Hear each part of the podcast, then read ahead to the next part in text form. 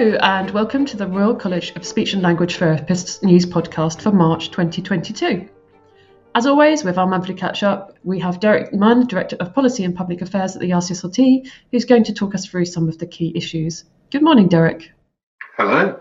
So, the first thing I'd really like to talk about is the government in England is undertaking its NHS reform plan, which is called the Road to Recovery. Obviously, this is welcomed by the RCSLT can you tell our listeners more about the RCSLT's response to this, please? Thanks, Vicky. Well, welcomed, yes, in the sense that there was nothing in it to object to. Um, but that doesn't mean that we think the reform plan Road to Recovery lives up to its billing when you look at the detail or that we think it will necessarily do the job. So, plenty in it to agree with, plenty in it which is unobjectionable, but we took the opportunity in responding to lay out really all of the areas where we think there needs to be reform and change. And you know, be no surprise to people listening that workforce is top of the list. And we mean that in terms of proper, effective workforce planning that we've talked about for so long, of course, it's not just about funding. You have to use funding in the right way, but there is a level at which the the welcome recognition in parts of government about the importance of speech and language needs to be matched with resource. We agree with the focus on mental health, but we have the long term need for speech and language therapy to be recognised as part of appropriate mental health pathways. Areas where they are missing the opportunity to save money by not moving forward, by allowing SLTs and other professions to get on the path to prescribing, or by not finally making the long overdue announcement that we should be allowed to be the formal assessors of mental capacity. We, of course, have the overlap between health and education, um, and the Send Green Paper, School's White Paper are critical to that in the English context.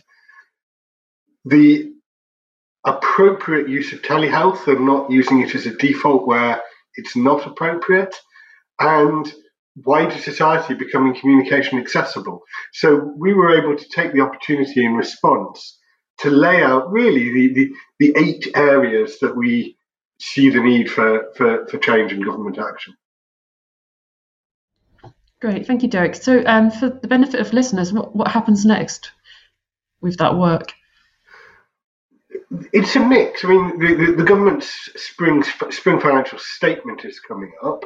That's unlikely to get into anything as specific as speech and language therapy, but will give the direction of travel in terms of spend, non-spend, austerity versus keeping the taps on.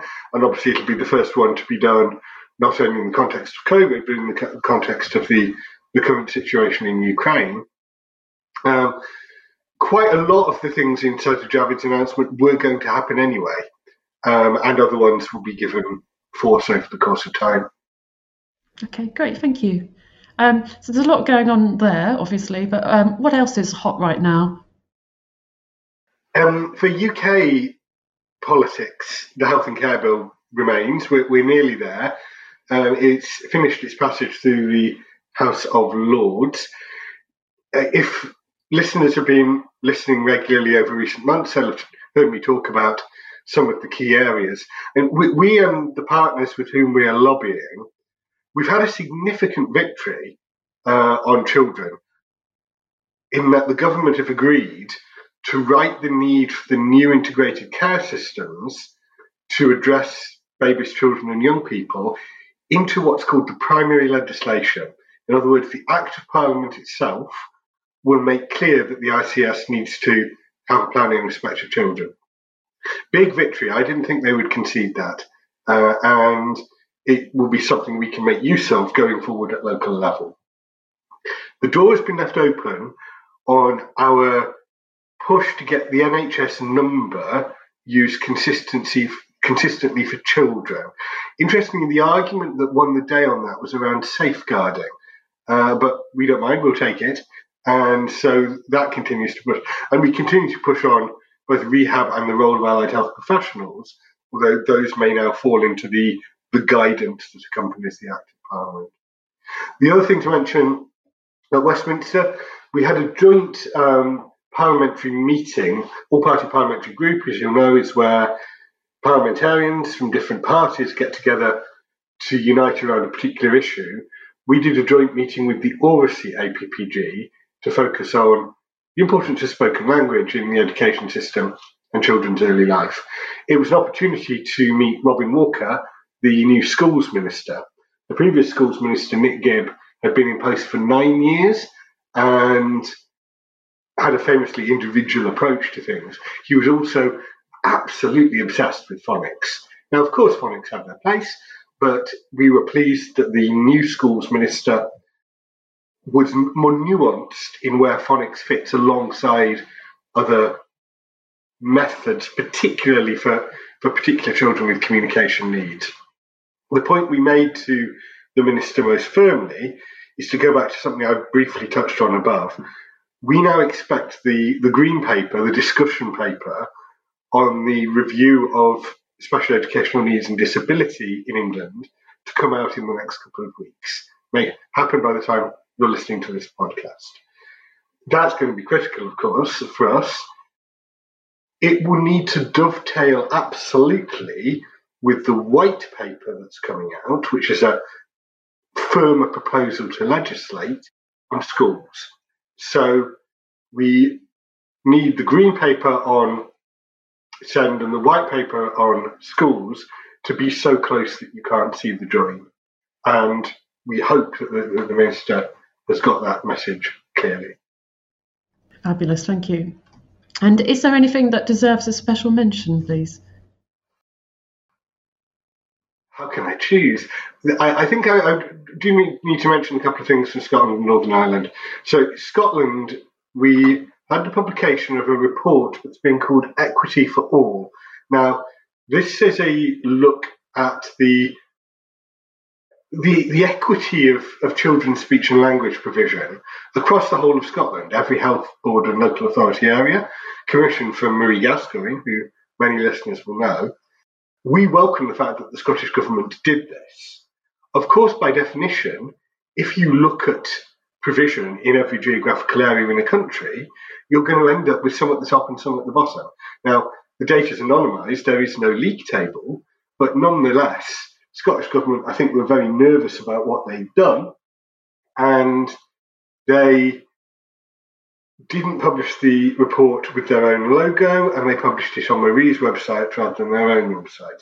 They did, though, invite partners to draw attention to it. So we are merely drawing attention to it and saying, you know, there are messages in here about how you achieve equity in children's speech and language that actually are not only important for Scotland, but, but can be usefully look, looked at elsewhere in the UK as well. Scottish Government are also doing an education and workforce strategy, which is very welcome, and we're going to be fully engaged with that as the year progresses. Northern Ireland, uh, I was back yesterday for the first time after the pandemic in the Northern Ireland Assembly in Belfast for an event of the allied health professions in Northern Ireland with the Health Minister and others um, putting forward the case on workforce ahead of the Northern Ireland elections in May, but also quite specifically now saying we think that apprenticeships, um, which are being a success in England, we want those in Northern Ireland now too. There's now an, uh, a consensus in Northern Ireland that the apprenticeship route should be used there, and that's forming part of our asks to the political parties for the elections in May should say in the last week I've met the Chief Allied Health Professions officers of both Scotland and Northern Ireland. They are being quite forthright about the need for AHPs to be given their place in leadership, given the right to apply for things, posts to be appropriately named, and obviously we are we are encouraging them in that. The very last thing I was going to mention is that today is Swallow Awareness Day. So I would encourage all members, if you hear this before midnight on Wednesday the 16th, to make sure you get involved in Swallow Awareness Day. Wonderful. Thank you, Derek. And to that end, people listening to this podcast can share any pictures of their Swallow Awareness campaigning um, using the hashtag hashtag Swallow Aware 2022 and tagging in at RCSLT. And we'd love to see all your pictures and find out what you've been doing. Just a, a couple of things from me on future episodes. Uh, look out for a podcast on health inequalities in the last week of March. I think that very much chimes with what Derek was saying about the work in Scotland about equity. And we also have a next month's news catch up.